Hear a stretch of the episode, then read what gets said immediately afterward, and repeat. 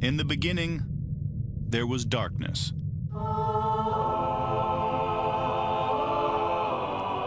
Then, there was Paul Brown. Paul Brown transformed the game. Hello, Paul Brown here. Welcome to the first ever International Browns podcast.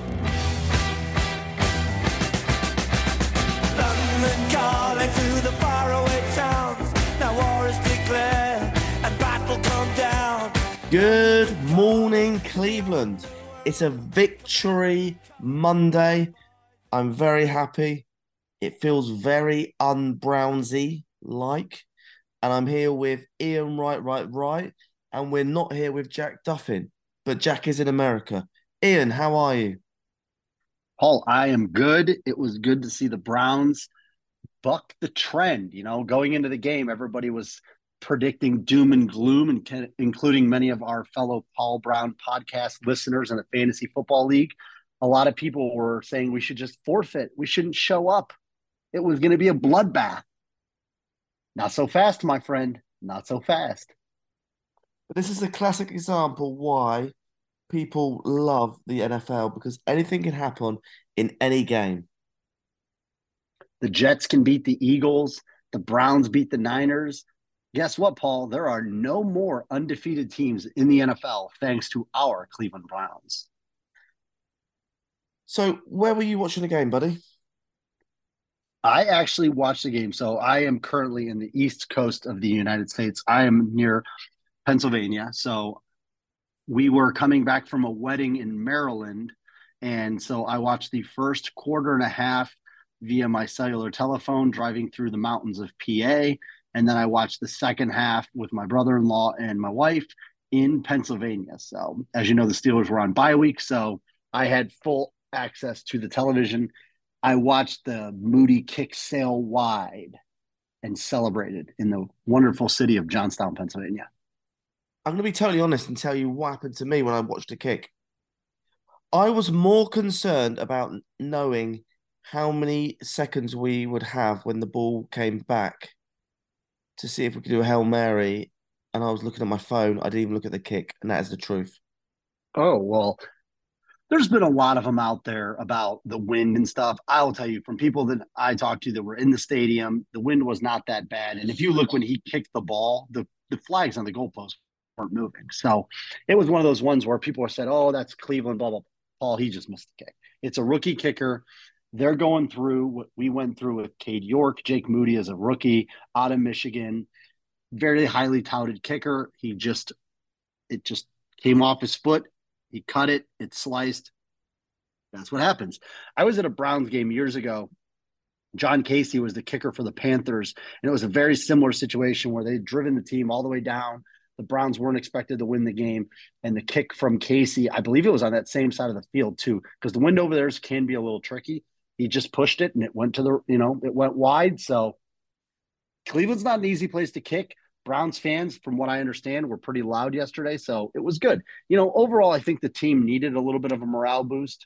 You know, there's been a lot of kind of a shitstorm of stuff swirling around the team lately, and I think it was good to just get a win. Now we go into a three game series with the Colts, the Seahawks, and the Cardinals. So, listen, the Browns need to get back to full strength, get their health back, start establishing the run game, which we'll talk about here in the offense, and uh, get back to winning, right? Before we go into our classic podcast review show, I've got a question. Let's be let's be negative, very like me. Okay. Okay.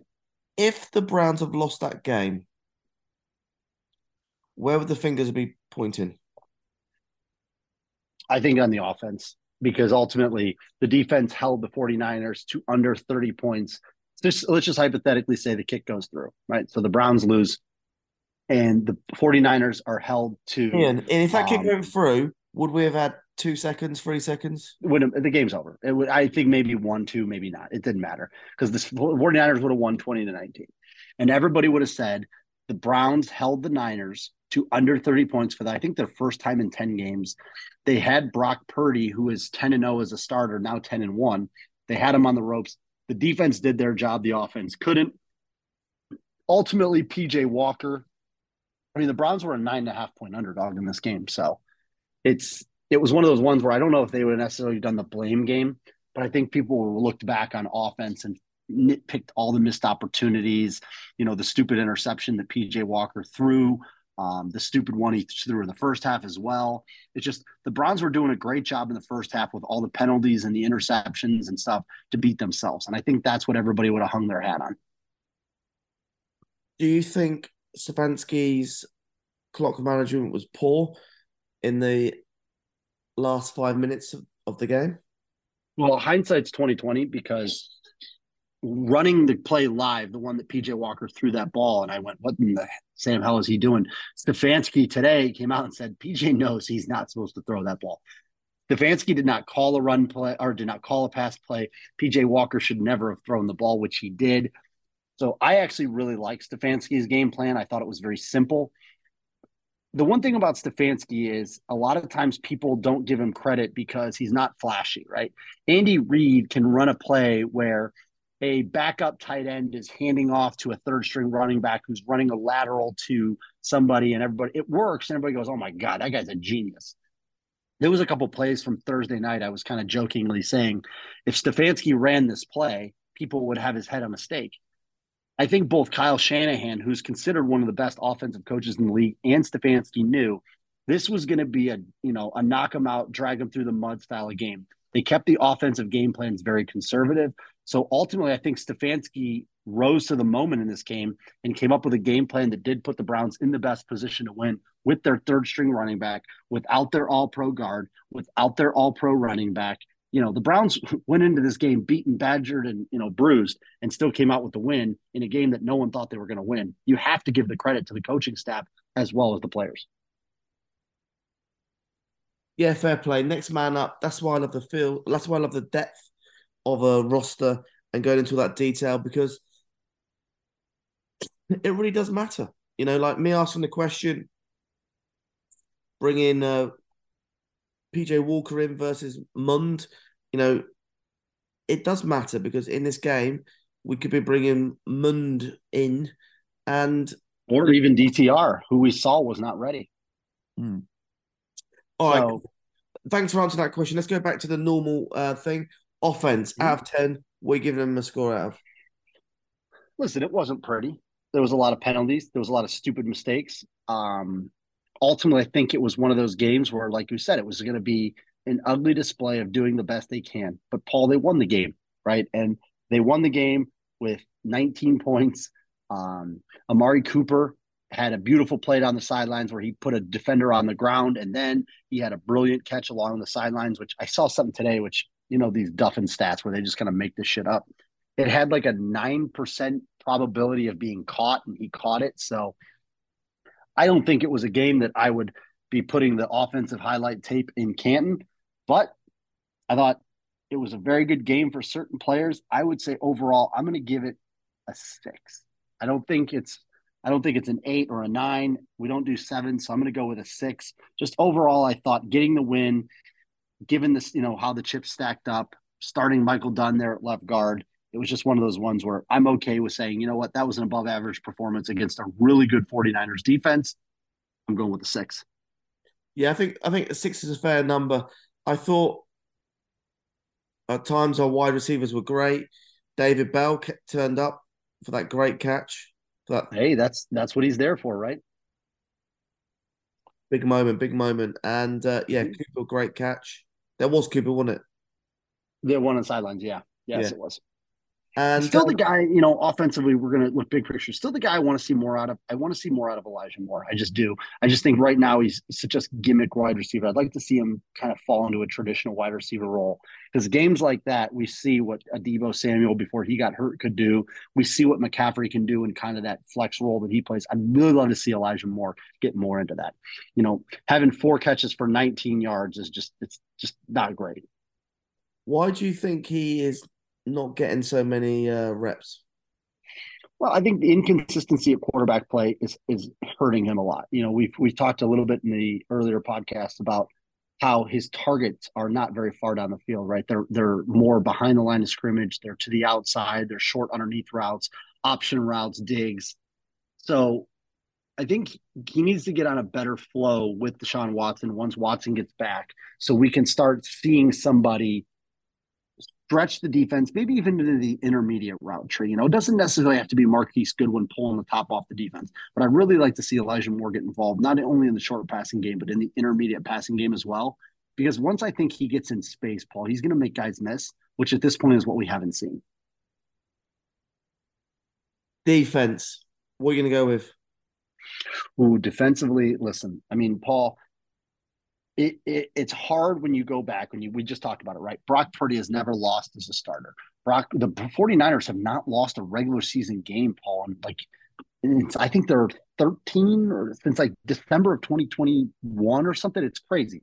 Like it just the the night i should say under brock purdy i think 10 11 games whatever it is the defense, I thought, stepped up to the moment. You knew they were going to go out. Uh, the 49ers, I think, have scored on their opening drive in consecutive games. I think that's seven or eight in a row. They come out, they put seven on the board.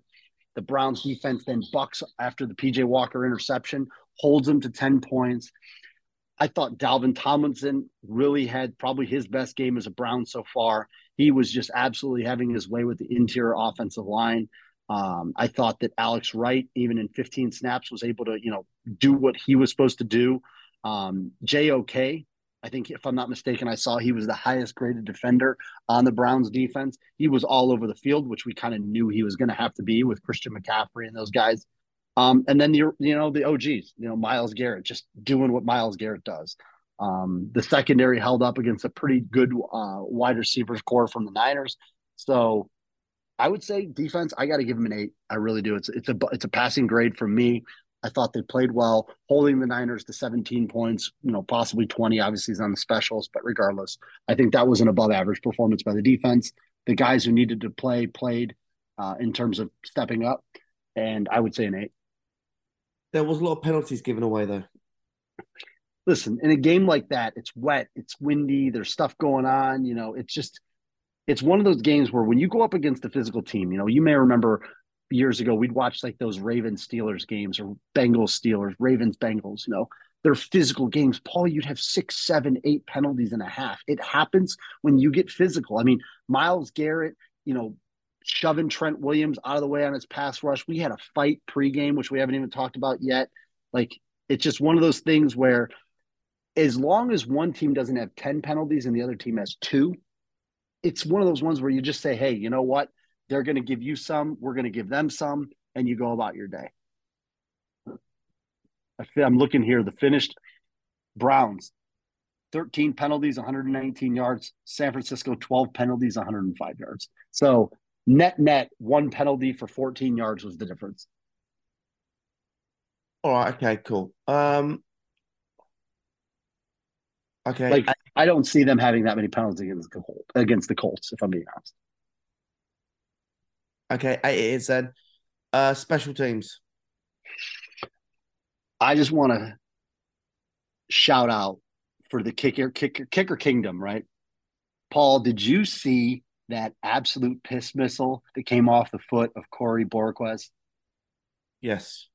Did you? I mean, when the going gets tough, the tough gets going. And the big man boots 69. The Rob Gronkowski of punts. Let me rephrase that 69 yards to drive the 49ers from back in our field position where he flipped the field with his left foot masterfully. He had a low. So, Paul, as a punter sometimes, and I watched the hammer last night, we could talk a little bit about how he had a pretty great game. He hits a low, just scud missile right off the foot. Beautiful spiral. The returner couldn't do anything about it. The ball got over his head, turned over the nose beautifully. Corey Bojorquez, shout out to you with that 69 yard banger. So three of them were downed inside of the 20, only one touchback. Dustin Hopkins missed one field goal, but made four other ones and made his extra point. Um, I'm sure Jack will bitch about Jaelon Darden's returning game. He did return the ball twice for 42 yards, but at the end of the day, we averaged over five yards on our punt returns. Paul, that was a very good special teams game. I'm willing to say that's an eight as well. That there's definitely an eight. They didn't have any game changing plays, touchdowns, blocks, anything like that. But overall, I thought in terms of the specialists, Hopkins missed his, Moody missed his two, Browns won the special teams battle. Browns won the game. I'm going with an eight on the specials. Yeah, six for offense, defense, eight uh, special teams, eight. Here's a question to you: Who you giving the offense? Oh, Iain, you having a glass of champagne there? It's a sparkling wine, Paul. It is my celebration toast to beating what one say is the best team in the NFL. Do you call it To be the best, you gotta beat the best, Paul. And to beat the best, you gotta beat the Cleveland Browns. You call it prosecco? Uh, no, it's not a prosecco. I just believe it is some sparkling French wine. So I wouldn't say it's necessarily a champagne, but it's something along that lines. Paul has left. He is going to get something where he is going to show me how it is done in the UK. Ooh, Crown Apple. Oh God, you know Paul's coming to the US when he's drinking Crown Apple. Everyone. Oh, he's taking a swig. It's going right to the soul. I, I need a toothache. I wonder if it helps or not. Alcohol with with toothache. Yes, it will help. It will help. Whenever I uh, babies in Ireland and Scotland have sore teeth, they rub whiskey on it, so it'll help for sure. Um, who you giving who giving the game ball to? Offense. You know, here's the thing. I don't think he was great in terms of how he played, but at the end of the day, PJ Walker got the win. He went out there and I mean, he battled. He threw two stupid interceptions. I get it. You know, I thought David Njoku played really well. Um, he had that touchdown call back, which was unfortunate. Listen, it's very unconventional, but I got to give it to PJ Walker only in the sense that he willed that team to the victory they need. He got all the balls to bounce in the right way. It's very unconventional. I'm sure I'll get a lot of hate regarding it, but ultimately, I would say PJ Walker. And then my second, I'll give like a 1A, PJ Walker, but my 1B, Dawand Jones. And the reason is, is because he had Nick Bosa, his fellow Buckeye, across the line of scrimmage from him. And I thought it, could have been a lot worse. It wasn't a flawless performance. I think he was our second or third highest graded passer or uh, blocker in terms of the offensive line. Um, I thought Dawand Jones played really well. In terms of who he was going up against, one sack, one pressure. Nice job, Dawand Jones. So my 1A goes to PJ Walker for getting the W. My 1B goes to Dawand Jones for keeping Nick Bosa in check. Um, I thought Cooper had a great game. He did. He did. Really did. Um, I thought Njoku had a good game. He very he did as well. Everyone said Dunn had a good game. I wasn't really watching him with detail. He's a left guard. He'll be all right. I thought the running backs had a good game. Hey, 84 yards, baby. Um, I'm giving the game ball to the catch, which I thought we needed the most, David Bell. That's very controversial, I know, but it was a massive. Hey. It was a massive. Fourth down catch. That's a big play. Um, uh, Cooper separation and that catch. I would give it to Cooper. Seriously, All right, there you go. So I've seen Dawand Jones, PJ Walker. You're going with Amari Cooper. Paul on the defensive side of the ball. Who gets the the vaunted uh, Paul Brown game ball? it's simple. Myles Garrett. Sorry for being boring. I'm going to go Dalvin Tomlinson. I thought the pressure he created from the inside really affected Brock Purdy on the interception he threw to uh, Emerson. Um, I probably should. The, there was pressure on the inside on Purdy. I should probably go back and double check to make sure it was Tomlinson. I'm pretty sure it was him, but if not, then shout out to whoever that other D tackle was. But really, Jack Duffin has complained about the signing of Dalvin Tomlinson for far too long, and it was good to see when the going got tough, the tough got going, and Dalvin Tomlinson got going. He was, like I said, he was I think on one series, I think he had like three straight pressures where he was in the backfield. Greg Olsen noticed it. I noticed it. Um, Jeremiah Owusu obviously would be my 1B. He played really well, highest Browns graded defender per PFF in terms of he was all over the field, Paul. He really was. He was in coverage, he was in run support, he was sideline to sideline. Overall, I'm going to say Dalvin Tomlinson and with a sidecar to the JOK. Special teams. I got to give it to Bojo. That Bojo bomb, that right there, that was it. You won me over, Corey. Not that I already didn't love him. Yeah, give it to Bojo. I was very impressed with his punts all day, to be honest. I mean, listen, punting in that in that condition, so to say, is just not great, right? And it was one of those things where you just had to do what you were going to do. And for him to just put, I think his first punt of the fourth quarter, I got it at 57 yards. Let's see what else we got. We had all this stuff going on. It was just, it was mayhem and craziness, right? Yes, it was. But nope, good stuff. Bojo, you're my guy. All right, Iain, let's talk about Jack Duffin. He is in America, but he is somewhere in Disneyland. Is that correct? You know, Jack let us know that he was coming here. Once I found out that he was going to be like literally on the other side of the country, I just said, "You have fun, stay safe." He was in San Francisco. Then I think he did Disney. Um, he had sent us a message because, to be fair, Paul, we were trying to set up a podcast before game. You were covering the pro Palestine uh, rally in London. I was traveling. It was just, it was very difficult to get all of us on a schedule, right? And Jack has said he is about to leave for Universal. Then he's going to spend four days at Disney. So shout out to Jack. No kids, full four full days at Disney. Woo-hoo. Have fun, buddy. But that's Well- where he's at. Um, I'm looking forward to doing a pre-show before I come out to the Colts. That's going to be good. Yeah, you're so you're flying in Friday. Our schedules don't match completely as I'm coming back to Chicago on Saturday. So right now your plan is to take the 6 a.m. bus out of Chicago to Indy. Yep, correct. Um, Gotcha. So what are you doing Thursday? Are you free for a podcast or not? I'm sure I could for you, Paul, I'll find time for anything. Excellent. You know, there's no more uh protests or 50,000 people taken to the streets of London, is there?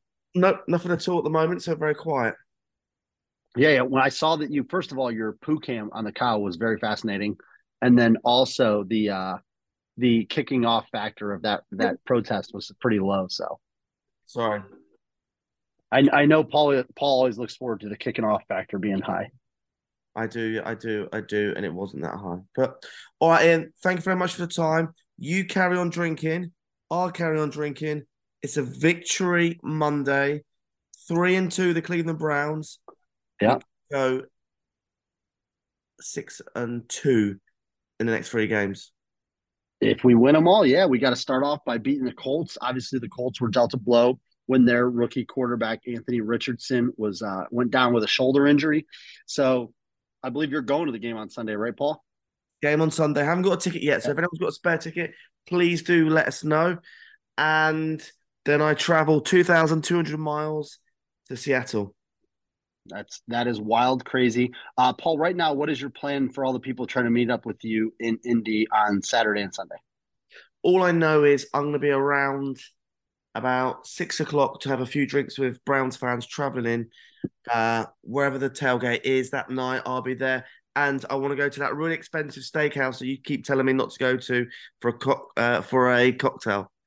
St. Elmo's, yeah. I just warn Wrong Paul cocktail. sometimes. Be, I just warn him sometimes because obviously uh, Paul is a man who travels a lot on a budget, and I don't want him walking into St. Elmo's to a hundred dollars a head, uh, you know, type of issues. So that's all, Paul. I'm just looking out for you. Thanks a lot, Iain. All right. I want to finish up by saying, come on, the Browns. Three and two. This season is on. Playoffs, here we come. Go Browns. Go Browns.